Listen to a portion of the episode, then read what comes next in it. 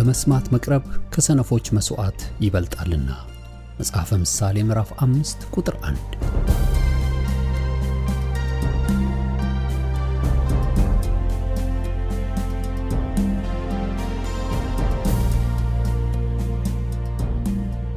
ይህን የእውነትና የሕይወት ድምፅ አገልግሎትን ለማድመጥ መቅረቦ ብልህነት ነው። ስለዚህ ጊዜውን ሰጥተው ለማድመጥ መወሰኖ ማትረፊያ ይሆኑሎታል። በዚህ አገልግሎት የእግዚአብሔርን ቃል ብቻ ይማራሉ። በተለያዩ ርዕሶች ላይ ውይይቶች፣ ጥያቄና መልሶችም ይካሄዳሉ። እርስዎ ከዚህ ቀደም በግል ጊዜው መጽሐፍ ቅዱሶትን ሲያጠኑ የተፈጠረቦት ጥያቄ ቢኖር በቃሉ ባለቤት በመንፈስ ቅዱስ አማካኝነት ምላሽን እንዲያገኙ ወደዚህ አገልግሎት ጥያቄውን መላክ ይችላሉ። የእውነትና የሕይወት ድምፅ አገልግሎት ከአጥቢያ አብያተ ክርስቲያናት ጋር በመተባበር የክርስቶስን አካል በቃሉ የማስታጠቅን አገልግሎት ለመስጠት በእግዚአብሔር ጸጋ ይተጋል። አሁን ለዛሬው ወደ ተሰናዳሉ የቃሉ ድግስ ልጋብዞ። መልካም የበረከት ጊዜ።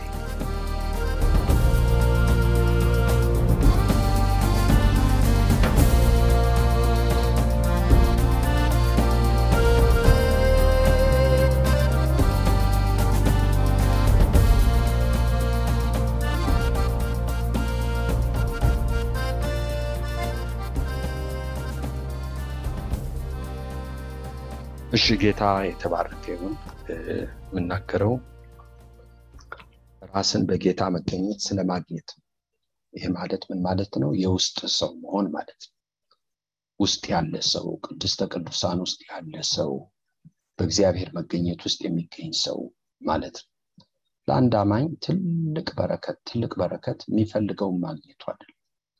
ለአንድ አማኝ ትልቅ በረከት በጌታ መገኘት ውስጥ ራሱን ማግኘት መቻሉ ነው። ይህን የሚተካ ሌላ ህይወት የለም። ምንም ነገር የለም። የትኛውም ትምህርት፣ የትኛውም ጸጋ፣ የትኛውም እድገት፣ የትኛውም መጠረብ፣ የትኛውም መሰራት በእሱ መገኘት ውስጥ ራስን ለማግኘት ለመብቃት እንዲያውም ወገኖች ወይ አዎ መሞት እኮ ያስፈልገን ለኃጢአት መሞት፣ ለዓለም መሞት፣ ለራሳችን መሞት ያስፈልገን በእሱ መገኘት ውስጥ ለመገኘት ክርስቶስ ህይወታችን እንዲሆን እግዚአብሔርን እጅግ አድርገን እናመሰግናለን። ወገኖች ወይ ይህን የመሰለ በረከት የለም። ምን አለ ከዚህ በላይ? ምንም የለም። ራስን በጌታ መገኘት ውስጥ ከማግኘት የበለጠ በረከት የለም። እግዚአብሔርን እጅግ አድርገን እናመሰግናለን። እንግዲህ ራሳችንን በጌታ መገኘት ውስጥ ስናገኝ ንጹህ ማለት ነው። የሚከሰን የሚይዘን የሚያደክመን የለም ማለት ነው። ለዚህ ለምንፍገመገምበት ነገር ሙተናል ማለት ነው። እግዚአብሔርን እጅግ አድርገን እናመሰግናለን። ለጌታ ተመችተናል ማለት ነው። እንደ ልቡ ሁነናል ማለት ነው። ሁኑ የሚለንን ሁነናል ማለት ነው። በትክክል በጊዜ እንደጸለይን ልባችን ቀንቷል ማለት ነው። ልባችን ወደ ጌታ የቀና ነው ማለት ነው። እግዚአብሔርን እጅግ አድርገን እናመሰግናለን። ልክ ነው። በእሱ መገኘት ስንገኝ እንደ ልቡ ሆን ማለት ይህ ትልቅን ድል ነው። ለጌታም ክብር ነው። ለእኛም ደግሞ ከዚህ የበለጠ ምንም አይነት ህይወት የለም። እንዴት የታደሉ ናቸው! ዘወትር ራሳቸውን በጌታ መገኘት ውስጥ የሚያገኙ ሰዎች። እግዚአብሔር አምላካችንን እናመሰግናለን። እንዴ በክርስቶስ አይደል? ልክ ነው ነን ወገኖቼ። በሰማያዊ ስፍራ በእግዚአብሔር በክርስቶስ ተሰውረን ያለን ሰዎች ነን ወገኖቼ። የከበረ ተስፋ ያለን ሰዎች ነን። ለሚገለጠው መንግስት የርስት መያዣ በመንፈስ ቅዱስ የታተምን ሰዎች ነን። ለአባቱ መንግስት ካህናት፣ ቅዱስ ሕዝብ እንድንሆን የተለየን ሰዎች ነን። የተመረጥን ሰዎች ነን።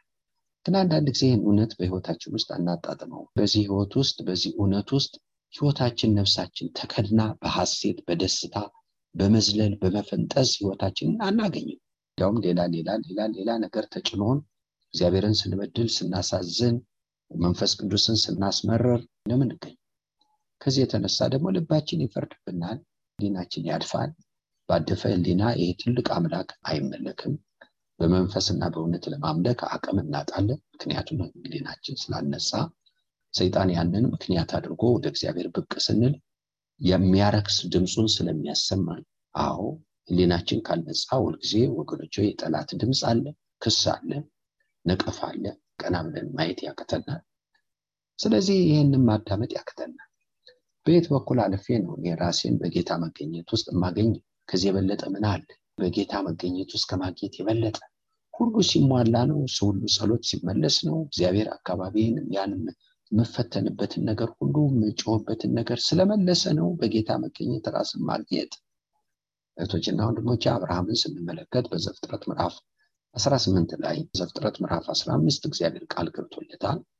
አብርሃም በእምነቱ ጻድቅ ሆኖ ተቆጥሮለታል። ዘፍጥረት ምዕራፍ 15 በእግዚአብሔር አመነ፣ እምነቱ ጽድቅ ሆኖ ተቆጠረ ይላል። ዘፍጥረት ምዕራፍ 15 ልጅ አልሰጠኝም፣ ይህንም ርስት በምን እንደምወርስ በምን አውቃለሁ ብሎ ባለ ጊዜ እግዚአብሔር ይህም በጠየቀ ጊዜ እንዲያውም የሚወርሰኝ አንተ ልጅ ስላልሰጠኝ በቤት የተወለደ ኤልየዘር ብሎ ባለው ጊዜ እሱ አይደለም የሚወርስ ከአብራክ የሚወጣው ነው የሚወርስ ብሎ አለው። እግዚአብሔር ዘር እንደሚሰጠው ርስቱ እንደሚሰጠው ቃል በገባለት ጊዜ ይህን ቃል ይዞ ይህን ተስፋ ይዞ አመነ አብርሃም።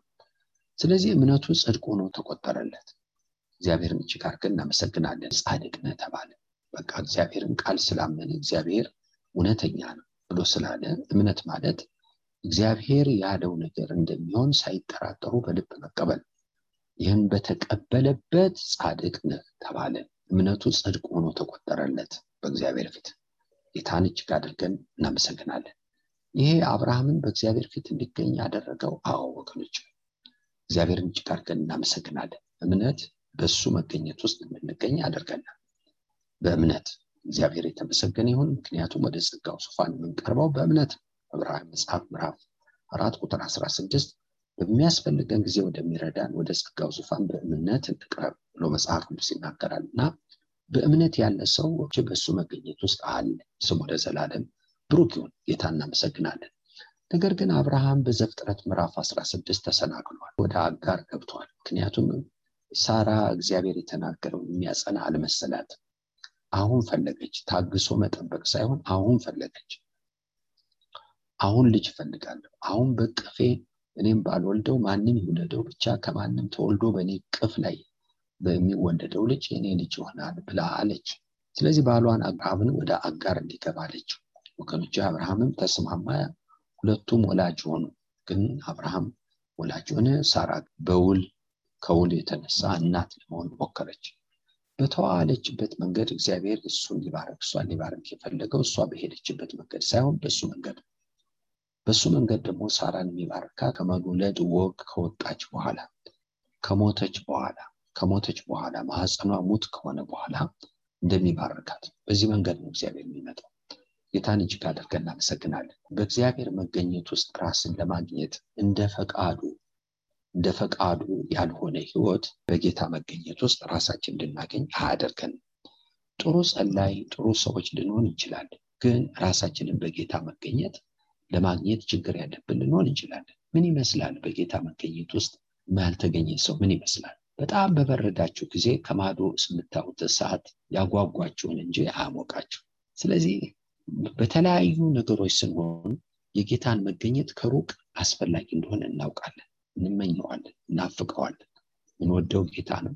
ሰላም የሆነን ደስታ የሆነን ጽናናት የሆነን ጌታ በሱ መገኘት ውስጥ መገኘት ምርጫችን ግን በሽታ መንፈስ ካልሆን በእምነት ካልሆን እንደ ፈቃዱ ካልሆን ግን ከማዶ እንደምናየው እሳት በብርድ ጊዜ ማዶ የምናየው እሳት ያጓጓል፣ ነገር ግን አያሞቅም፣ ሩቅ ስለዚህ አንዳንድ ጊዜ በዚህ እውነት ውስጥ ራሳችንን ህይወታችንን እናጠዋለን። ለዚህ ነው ሉቃስ ምዕራፍ አንድ ቁጥር ሰላሳ ስምንት እግዚአብሔር መልአክ ወደ ማርያም መጥቶ ሰላም ላንቺ ይሁን አላት።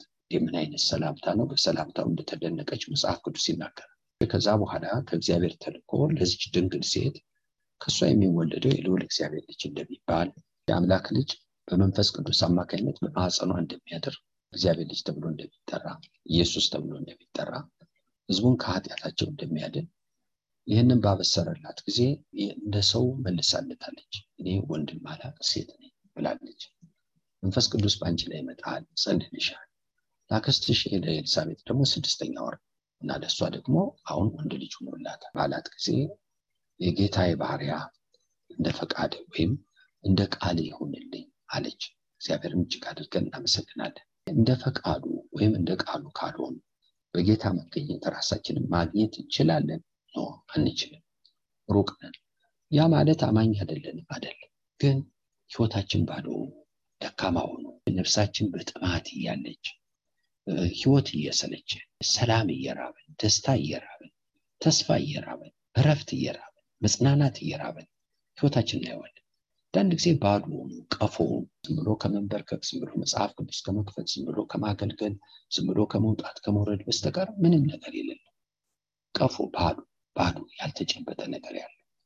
ሁልጊዜ በሐዘን ሁልጊዜ በተስፋ መቁረጥ ሁልጊዜ በመቆዘም ሁልጊዜ ምንድን ነው በሚል ሁልጊዜ በመከፋት ሁልጊዜ በመቧጠጥ በዛ ውስጥ ያለ ሰው እንሆናለን ምን ሆነን ነው? በጌታ መገኘት ውስጥ ምን ይመስላል? እርካታ። እግዚአብሔርን እጅግ አድርገን እናመሰግናለን። መርካት።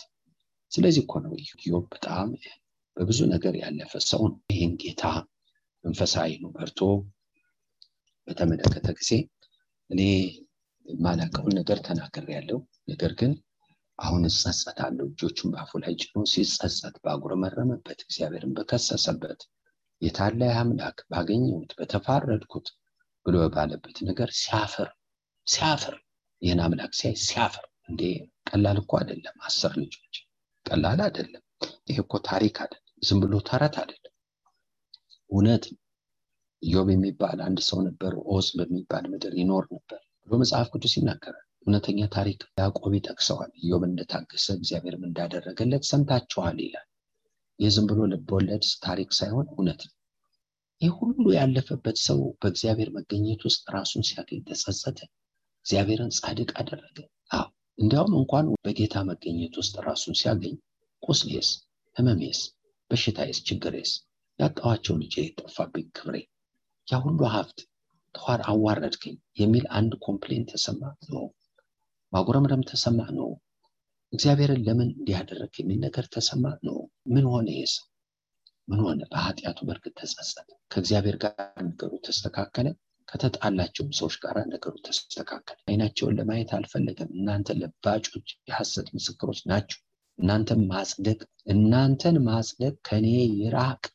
እናንተን ትክክለኛ አድርጎ መቁጠር ከኔ ይራቅ ብሏል ነገር ግን እግዚአብሔርን ሲያይ ለእነሱ የሚጸልይ ሰው ሆነ ለእነሱ መጽሐፍ ጸሎትን ወደ እግዚአብሔር የሚያቀርብ የሚማልድ ሰው ሆነ።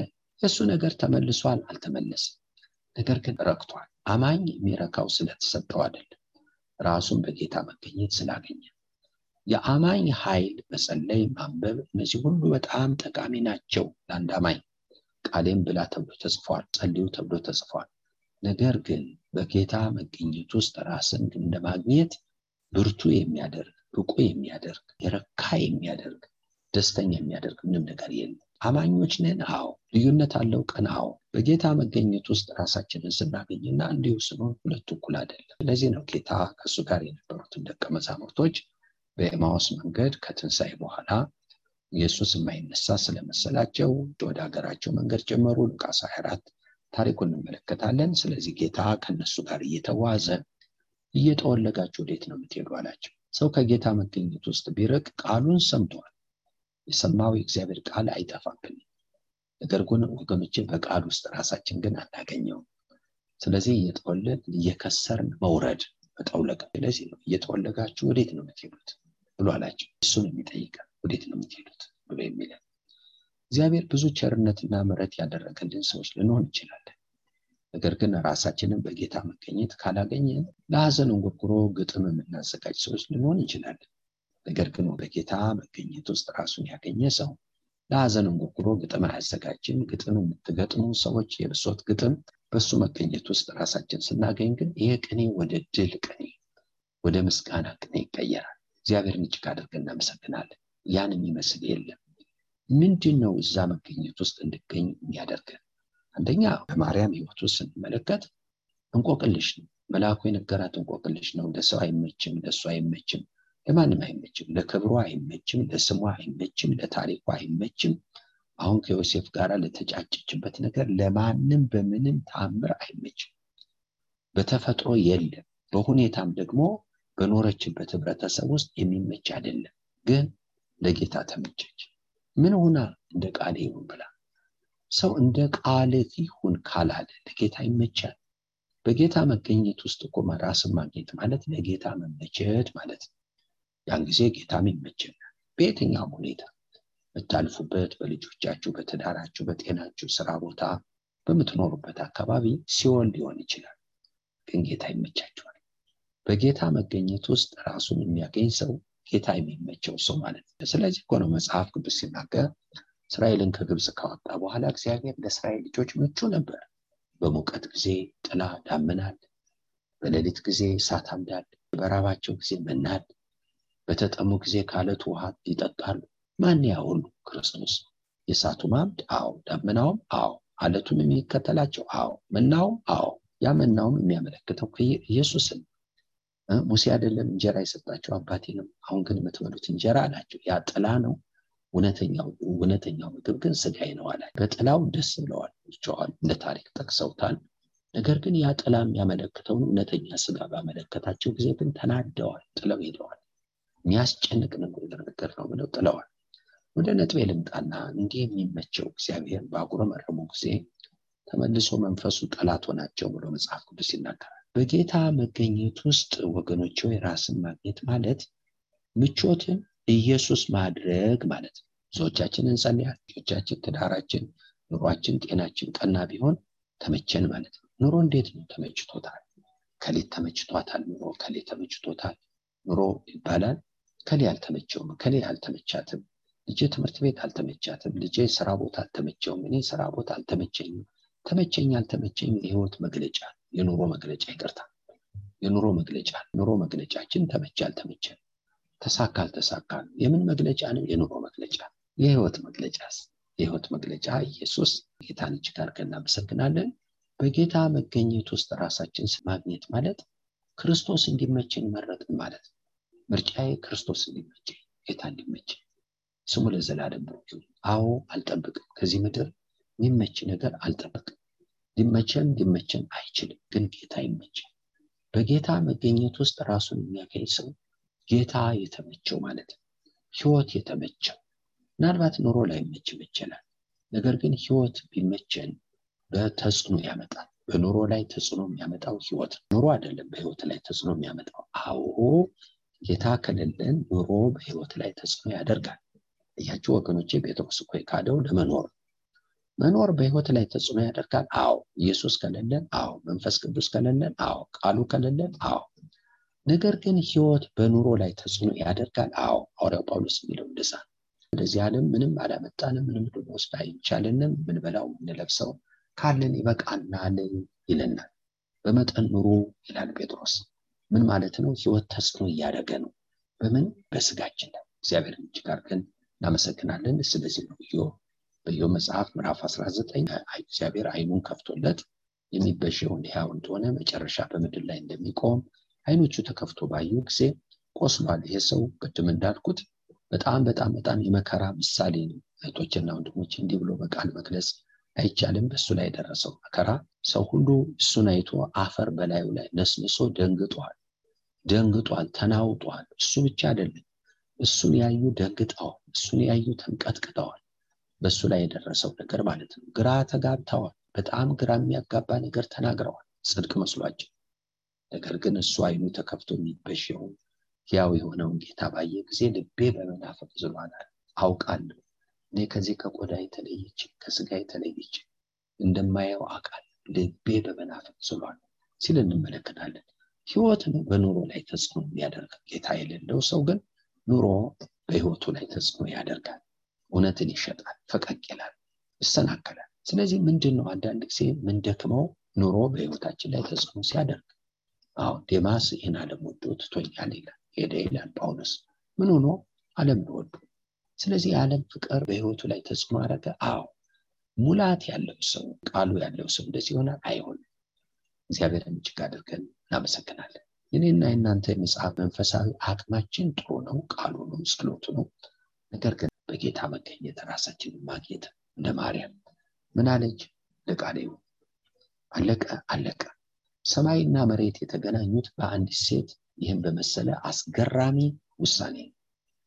በሰማይ በነቢያት በዘመናት የተነገረው። በዘፍጥረት ምዕራፍ 3 ቁጥር 15 በነቢያት በዘመናት የተነገረው ቃል። በሰማይ ያለው ሐሳብ። ወደ ምድር የመጣው ሰው ሆኖ አያውቅም። ኢየሱስ ከመወለዱ ስጋን ከመልበሱ በፊት ሰው ሆኖ አያውቅም። ፍጹም አምላክ። የሰው ኑሮ ተለማምዶ አያውቅም። ነገር ግን በአንዲት ሴት እሽታ እንደ ፈቃድ እንደ ቃል ይሆን በሚል ሰማይና መሬት ሲገጣጠም እንመለከታለን በሰማይ ያለው ፈቃዱ በምድር ቦታ ሲወስድ እግዚአብሔርን እጅግ አድርገን እናመሰግናለን። እቺ ሴት በጌታ መገኘት ውስጥ ራሷን ስታገኝ ኢየሱስን በማህፀኗ ስታገኝ እኔና እናንተ ደግሞ እንዲሁ አዎ በውስጣችን በመንፈስ እንዳደረ እናውቃለን። ጌታ ክርስቶስ በውስጣችን አለ። ክርስቶስ በውስጣችሁ እንዳለ አታውቁ ምን ይላል መጽሐፍ ቅዱስ። አንዳንድ ጊዜ ግን አይገርማችሁም? እሱ በውስጣችን አድሮ እኛ ራሳችንን በእሱ መገኘት ውስጥ ስናጣው ለምን? መንፈስ ነው፣ እውነት ነው። በእውነት ነው የሚገኘው ይሄ ጌታ። በሌላ አንጻር ሐዋርያው ጳውሎስን እንመልከት በሐዋርያት ሥራ ምዕራፍ ዘጠኝ እና ያው እንግዲህ ወንጌል የማሳደድን ስራ ፉልታይም አድርጎት ወይም የሙሉ ጊዜ ስራ ሰጥቶ ከባለስልጣናት ስልጣን ተሰጥቶት ወንጌላውያንን አማኞችን ለመጉዳት ወደ ደማስቆ የሚሄደው በሚሄድበት መንገድ ግን ጌታ ተገናኘ። ወገኖቼ በታላቅ ብርሃን ድምፁን ጠራው እና ይህ ሰው ይሄ እውነት በበራለት የናዝሬቱ ኢየሱስ እሱ ክርስቶስ እንደሆነ ያ የሚያሳድደው እሱ የእግዚአብሔር ልጅ እንደሆነ የነገስታት ንጉስ እንደሆነ የተባረከው አምላክ እንደሆነ የበበራለት ጊዜ ምን እንዳደርግ ትወዳለህ? ምን ማለት ነው? በቃ ለጌታ እንደ ልቡ ለመሆን ወሰን። በቃ እንደ ልቡ የሆነ ሰው ማለት ጌታን ተጠግቶ ፈቃዱን የሚያደርግ አይደለም። ጌታን ተጠግቶ ምን እንዳደርግ ትወዳለህ የሚለው ሰው እንደዚህ አይነቱ ሰው ነው ራሱን በጌታ መገኘት ውስጥ የሚያገኝ። እግዚአብሔር አምላካችንን በጣም አድርገን እናመሰግናለን። ደከመ ይሄ ሰው ኑሮ ሁልጊዜ ሪቫይቭድ እንደሆነ፣ ሁልጊዜ መንፈሱ እንደተቃጠለ፣ ሁልጊዜ እንደተነቃቃ ሁልጊዜ ደግሞ የሚታገለው ከእሱ መገኘት አለመውጣት። ስለዚህ ነው ጳውሎስ ሲነግረን እኔ የለሁም ክርስቶስ ግን በእኔ ይኖራል ይላል። እግዚአብሔርን እጅግ አድርገን እናመሰግናለን። ሁልጊዜ ጳውሎስ ሲኖረው ወገኖች ወይ በጌታ መገኘት ውስጥ ነው። አዎ አዎ። ስለዚህ ነው በመከራ በጣም የበዛ መከራ ያሳለፈ ሰው ነው። ኢዮብ በመፈተን ሐዋርያ ጳውሎስ ደግሞ ስለ አምስት ጊዜ በጅራፍ ተገርፈዋል፣ በዱላ ተደብድበዋል፣ በድንጋይ ተወግረዋል፣ ብዙ መከራዎች ያሳልፈዋል። ሁልጊዜ እንደተከታተለ አይደክመውም። ሁልጊዜ እሳት፣ ሁልጊዜ ወገኖች የመዳን ቃል በሱ ዘንድ አለ። ሁልጊዜ ጌታን በስጋው እንዳከበረ እንዴት ይህ ሰው አይደክመውም? ልንደክማችን ብርታታችን ያለው በእሱ መገኘት ውስጥ ራሳችንን ስናገኝ በምን አውቃለሁ ከእሱ መገኘት እንደጎደልኩ በምን አውቃለሁ? አዎ በእሱ መገኘት እንደጎደልኩ ማቀው ኑሮ ሲከብደኝ፣ ኑሮ በህይወቴ ላይ ተጽዕኖ ሲያደርግ ከመገኘቱ ጎድያለሁ። አማኝ አይደለሁም አይደለም፣ አማኝ ነኝ። እንዲያውም የጸሎት መጠንም ሊጨምር ይችላል። ግን ብዙ ነገር ጠብቀኝና ስጠኝ ነገር ግን ወደ መገኘት ውስጥ ራሳችን ስናገኝ ጠብቀኝና ስጠኝ ልንል አንችልም።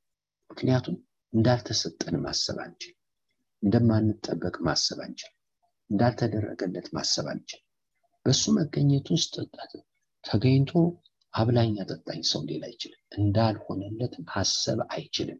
ኢየሱስን ማግኘት ስንጀምር ሁሉ እንደሆነለት ሁነን ራሳችን እንቀበላለን።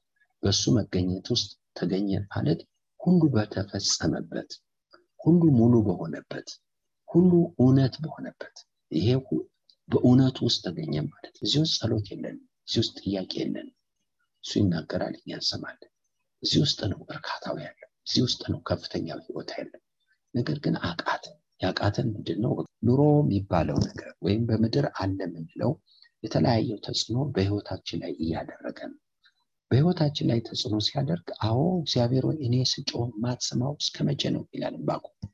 ምክንያቱም ኃጢአተኛ ሰው ተነስቶ ጻድቁን ይውጠዋል፣ ያስጨንቀዋል፣ ፍርድ ላልቷል፣ አንተ ደግሞ አትፈርድ፣ እኔ ስጮህ እንዲያውም አትመልስ ብሎ ሲናገር እንመለከታለን። ትንሽ ቆይቶ ደግሞ እስኪ ደግሞ ስለ ክርክሬ አንተን እየተከራከርኩ ነው፣ እየተሟገጥኩ ነው የምትሰጠውን መልስ ለመጠበቅ ደግሞ በመጠበቂያ ቁሜ ትመልሰውን ደግሞ ጠብቃለሁ ይላል ምዕራፍ ሁለት ላይ።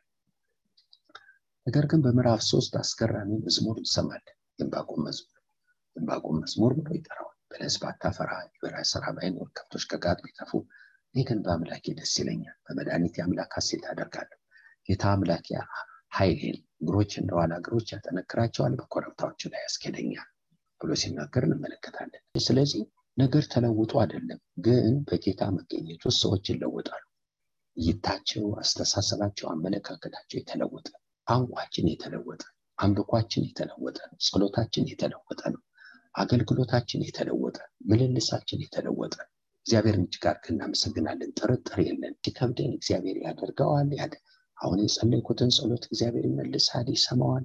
ብዙ ጥያቄዎች ብዙ የሚወጡብን የሚወርዱብን ነገሮች አሉ ነገር ግን በጌታ መገኘት ውስጥ ራሳችንን ስናገኝ እንዳልተደረገ እንዳልሆነ እንዳልተቀበል አድርገን ማሰብ አንችልም ማሰብ የምንችለው መቀበል የምንችለው ሁሉ እንደተፈጸመ ነው። ሁሉ በሁሉ በሆነው ጌታ ፊት በሱ መገኘት ውስጥ ከሆን ለምሳሌ ማርያም እና ማርታ ጌታን ከሉቃስ ምዕራፍ አስር ማርታ ወደ ቤቷ ተቀበለችው ይላል። እያስተናገዱት ነው። ወዳጃቸው ነው።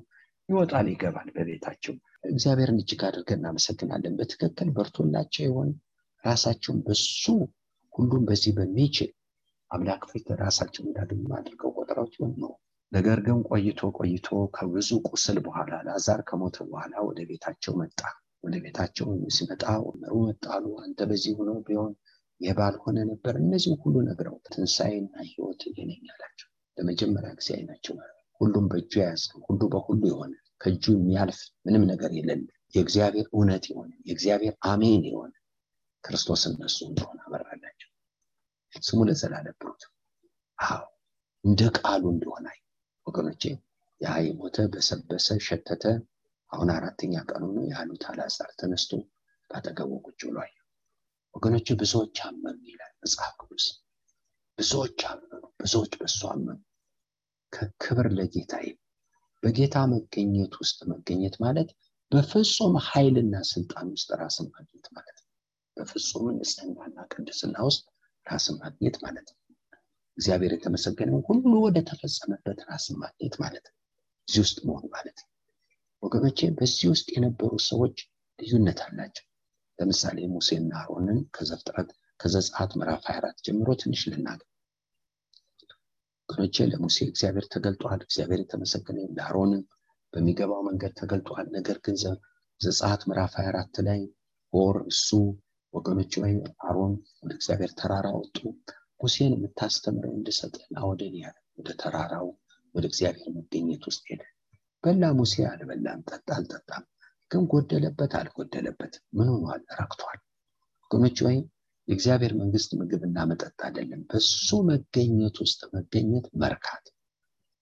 ወገኖች መርካት። ከቁሳዊ ውጭ ከተደረገ ውጭ ከሆነልን ውጭ ፍጹም እርካታ ፍጹም በመንፈስ ቅዱስ የሚሆን ደስታ በመንፈስ ቅዱስ የሚሆን ሰላም በመንፈስ ቅዱስ የሚሆን አቅም ምን? በጌታ መገኘት ውስጥ። እግዚአብሔርን እጅግ አድርገን እናመሰግናለን።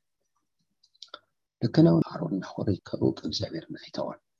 ወገኖች ተመልሰዋል ሙሴ ቀጥሏል። ነገር ግን የእስራኤል ሰዎች መጥተው ሙሴ እንደሄደ አናቅም ከዚህ በፊትም ጠፍቶ በአርባ ዓመቱ ነው የመጣ። እኛ ሌላ አርባ ዓመት አንጠብቅም። እዚህን ሰውዬ ልምምድ ስንመለከት ለአርባ ዓመት ጠፍቶ የተገኘ ሰው ነው። አሁን ምን የት እንደሄደ አናቅም ሊሆን እንደሚችል አናቅም። ሽማግሌ ነው እና አምላክ ነው የምንፈልገው። አምላክን አገናኝ ስለዚህ አምላክ እንፈልጋለን አሉ። የሚታይ የሚጨበጥ ነገር ግን አምላክ አይታይም አይዳሰስም አይጨበጥም ብሏቸው ነበር። የአምላክ የሚያዘው በእምነት ነው በቃሉ ይህን አስተምሯቸው ነበር። ምስል አታደርግ ብሏቸው ነበር እግዚአብሔር። በዘጸአት 19 20 ጀምሮ ከዘጸአት 20 ጀምሮ ተናግሯቸዋል። ምስል እንዳያደርጉ ምስል የሰጡ ይሄን የሰሙ ባለራዮቹ ናቸው ናሮን ናቸው ምስል የሰጡ። ግድ የለም ችግር የለም ጥቻ ብቻ አምጡ ብለው ወገኖች ወይ ጥጃ ሰርቶ ሰጣቸው ይላል። ምን ሆኖ ነው አሮን ፈርቶ? ወገኖች ወይም እግዚአብሔርን እጅግ አድርገን እናመሰግናለን። ትልቅ አቅም ያለው ሙላት ያለው በእሱ መገኘቱ ስንገኝ ይህን እፈልገዋለሁ ልንል እንችላለን። ወደኋላ ልመልሳችሁና እንደ ማርያም እንደ ቃል ይሁን ስንል እንደ ሳውል ደግሞ እንደ ጳውሎስ ማለት ነው ምን እንዳደርግ ትወዳለን ብለን ስንል እንደ ዳዊት እንደ ልቡ ለመሆን ስንመርጥ ራሳችንን በእሱ መገኘት ውስጥ እናገኘዋለን። እግዚአብሔርን እጅግ አድርገን እናመሰግናለን። ወገኖች ሆይ ክብር ለጌታ ይሁን። አብርሃምን ቅድም አንስቻለሁ። ስለዚህ የአብርሃም ጽድቅን አስቆጥሮ በጌታ መገኘት ውስጥ ተገኝቶ ሸርተት ብሏል። አስራ ስድስት አዎ። አስራ ስምንት ላይ ግን ስንመለከት ዘፍጥረት ምዕራፍ አስራ ስምንት ልጅ የለም ረጅም ጊዜ ፈጅቷል። ቢጠብቁ ቢጠብቁ ልጅ አልመጣም ነገር ግን ይሄ እሹ አልሆነም ፈተናው አልሆነም። ወገኖች ወይ ይህ የእግዚአብሔር እግዚአብሔርን የገደደው የተናገረው ማጽናት እግዚአብሔርን የገደደው አብርሃምን ሆኖ አናየው ለምን? በዘጸአት ምዕራፍ 18 ላይ አብርሃም ዝም ብሎ በሙሉ ኃይሉ እግዚአብሔርን የሚያመልክ እግዚአብሔርን የሚያከብር ሰው ሆኖ በዘጸአት ምዕራፍ 18 እግዚአብሔርን ለማስደሰት እግዚአብሔርን ለማምለክ የተመቸ ሰው ሆኗል። ልጅ ብሎ እንኳን አልጠየቀም። እግዚአብሔርን እጅግ አድርገን እናመሰግናለን። ነገር ግን ጌታን እጅግ አድርጌ ያመሰግናለሁ። እግዚአብሔር በጓዳው ያለውን ጉለት ተመልክቶ የዛሬ ዓመት እመጣለሁ ለሳራ እንደዚህ ጊዜ ወንድ ልጅ ይሆንላታል ብሎ እግዚአብሔር ይህን ቃል ሲገባ እንመለከታለን። እግዚአብሔር አምላካችንን በጣም አድርገን እናመሰግናለን። ሕዝቅኤል ምዕራፍ አርባ ሰባት ላይ እዛ ላይ እንመልከትና ወደ ማጠቃለያው እንመጣለን። ሕዝቅኤል የሚነግረን በሕዝቅኤል መጽሐፍ ምዕራፍ አርባ ሰባት የህይወት ሙላት በጌታ መገኘት ውስጥ ራስን ማግኘት እግዚአብሔር መንፈሱን ሰፍሮ አይሰጥም። ግን ለአንድ አማኝ እንደ ቃል ይሁን፣ አንተ የምትወደው ይሁን። ጌታ ሆይ ደስ የሚያሰኝ የምናስበውን የምናቅደውን ሁሉ ለክብሩ ለእሱ ክብር የምናስበውን ለእሱ ክብር ስናስብ የትኛውንም ነገር ለጌታ ክብር የሚያስብ ሰው ሁልጊዜ ያለው በእሱ መገኘት ውስጥ እንደ ፈቃድህ የሚል ሰው ምን እንዳደርግ ትወዳለህ የሚል ሰው በእሱ መገኘት ውስጥ ያለ ከዛ የሚያወጣዋለን ማንም ቆትቶ የሚያወጣን የለ እዛ ውስጥ ነው የምንሆን ታዲያ ያ ማለት ፈተና የለብን ኖ አለብን። መከራ አለብን? አለብን። ነገር ግን ህይወት ይመቻል ኢየሱስ ይመቸናል ኑሮ ላይመቸን ይችላል ኢየሱስ ይመቸን እንዴ ታዲያ እንዴት አዎ ህይወት ከተመቸኝ ተጽዕኖ የሚያደርገው ህይወት ነው ኑሮን የሚጫነው እንግዲህ በዚህ በጌታ መገኘት ውስጥ የተገኘውን ጳውሎስን ስንመለከት በመገረፍ አብዝቼ ነው በረሃብ አብዝቼ ነው በጥማት አብዝቼ ነው በዚህ ሁሉ አብዝቼ ነው በዚህ ሁሉ አብዝቼ ነው ይላል ጳውሎስ። የሚያሳዝን ነው። ለአንድ ነፍሱ የሚደርስበት መከራ በጣም የሚያሳዝን ነው። አምስት ጊዜ በጅራፍ መገረፍ ዱላ መደብደብ ባህር ላይ ማደር መንከራተት መራብ መጠማት እነዚህ ሁሉ ነገሮች እንመለከታለን። ግን ይላል ጳውሎስ እነዚህም ሁሉ አሸንፎ ምን ይለናል እነዚህም ሁሉ ረቷቸው እነዚህም ሁሉ አሸንፏቸው በዚህ ሁሉ ግን የሚከብድብኝ የአብያተ ክርስቲያናት ጉዳይ ነው ይላል። ይህም ሁሉ አሸነፈው? አሸነፈ። ህይወት ነው የሚያሸንፍ ህይወት የሌለው ሰው ግን በኑሮ የተሸነፈ ሰዎች እኮ ይሞታሉ። ኑሮ ጎደለብኝ ብለው እኮ ታንቀው ይሞታሉ። መድኃኒት ጠጥተው ይሞታሉ። ራሳቸውን እኮ ያጠፋል ተስፋ ቆርጠው። ምን ማለት? ህይወት ኑሮን ተጽዕኖ አላረገ ኑሮ ግን ህይወትን ተጽዕኖ ሲያደርግ ማለት ተገልብጦ ማለት አዎ በዚህ ቁስል ውስጥ ያለፋችሁም ትኖራላችሁ። ነገር ግን እውነቱ ይሄ እግዚአብሔርን እጅግ እናመሰግናለን። ስለዚህ ሕዝቅኤል የሚነግረን በሕዝቅኤል መጽሐፍ ምዕራፍ 47 ወደ መቅደሱ መለሰኝ ይላል። አሻገረኝ መልአኩ ከመቅደሱ በሚወጣው ውሃ አሳየኝ ይላል። ይህ ውሃ እየተሰፈረ እየተለካ የሚሻገርበት ውሃ ነው። እና አንድ ሺህ ለካ እስከ ቁርጭምጭም ታሻገረኝ። ውሃውም ጥልቅ ነበረ የሚዋኝበት ውሃ ነበረ። ሰውየውም ሰውም ሊሻገረው የማይችለው ወንዝ ነበር ይላል። እርሱም የሰው ልጅ ወይ አይታህልን አለኝ። አመጣኝም ወደ ወንዙም አንጻር መለሰኝ። በተመለስኩም ጊዜ እነሆ በወንዙ ዳር በዚህና በዛ እጅግ ብዙ ዛፎች ነበሩ። እርሱም እንዲህ አለኝ ይህ ውሃ ወደ ምስራቅ ምድር ይወጣል ወደ አረባ ደቡብ እስራኤል ማለት ነው ይወርዳል ወደ ባህሩም ይገባል። ወደ ባህሩም ወደ ረከሰው ውሃ ጨው ባህር ማለት ነው። በገባ ጊዜ ውሃው ይፈወሳል። ያውም ነፍስ ያለው ተንቀሳቃሽ ሁሉ ወንዙ በመጣበት ስፍራ ሁሉ በህይወት ይኖራል። የሙት ባህር ወይም ጨው ባህር ማለት ምንም አይነት ህይወት የሌለው ማለት ነው። ግን መጽሐፉ ምን ይላል? ይፈወሳል። ከየት ይመጣል ውሃው? ከመቅደሱ ነው። ወጥቶ ወደ ደቡብ እስራኤል ወደ በረሃው ይፈስና ወደዚህ ወደ ሙት ባህር ይገባል ማለት ነው። ወንዙም በሚመጣበት ያለው በህይወት ይኖራል። አጥማጆችን በዛ ይቆማሉ። ከአይን ገዲ ጀምሮ እስከ አይን ግላይም ድረስ መረብ መዘርጊያ ይሆናል። በዛ ውሃ አሳ ማጥመድ አይታሰብ የለም ውሃ የለም። መረብ መዘርጊያ ይሆናል። አሳዎችም እንደ ታላቁ ባህር አሳዎች ታላቁ ባህር ማለት ውቅያኖስ ወይም ደግሞ ሜዲተራኒያን ባህር። በየወገናቸው እጅግ ይበዛሉ። አረጉርጉና አንቋሪ ውሃ ግን ጨው እንደሆነ ይቀራል እንጂ አይፈወስም በወንዙም አጠገብ በዳር ዛፍ በዚህና በዛ ፍሬ የሚበላ ዛፍ ሁሉ ይበቅልበታል። ቅጠሉም አይረግፍም ፍሬውም አይጎልም ውሃውም ከመቅደስ ይወጣልና በየወሩ ሁሉ የፍሬ በኩር ይገኛል። ፍሬውም በመብል ቅጠሉም ደግሞ ለመድኃኒት ይሆናል። እግዚአብሔርን እጅግ አድርገን እናመሰግናለን። ይሄ የሚሆንበት ጊዜ አለ? አዎ።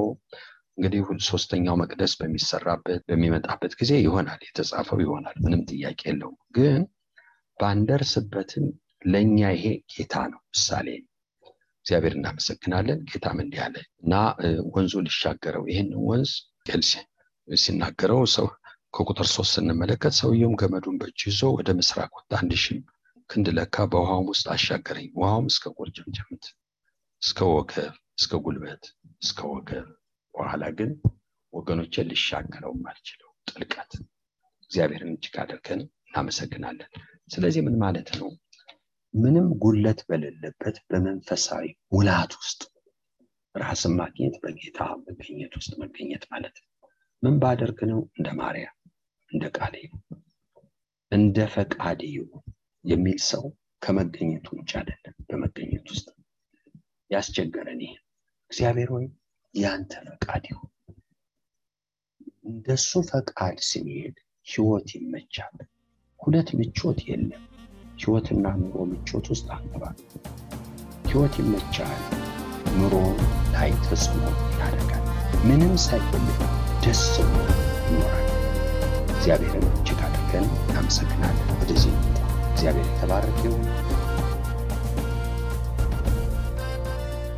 እስካሁን ሲያደምጡት በነበረው የቃሉ ትምህርት እግዚአብሔር በመንፈሱ እንደተናገሩትና እንዳስተማረው ተስፋ እናደርጋለን። ለእውነትና የሕይወት ድምፅ ማንኛውም መንፈሳዊ ጥያቄ ቢኖሩ ወይም የምክር እንዲሁም የጸሎትን አገልግሎት ቢፈልጉ ለአሜሪካን አገር 215 782 08 48 ለካናዳ ደግሞ 647 510 49 19 በሚሉ ስልኮች ቢደውሉ ጌታ ጸጋውን እንዳበዛልን ልንረዳዎ ፈቃደኞች ነን። እግዚአብሔር ይባርኮ።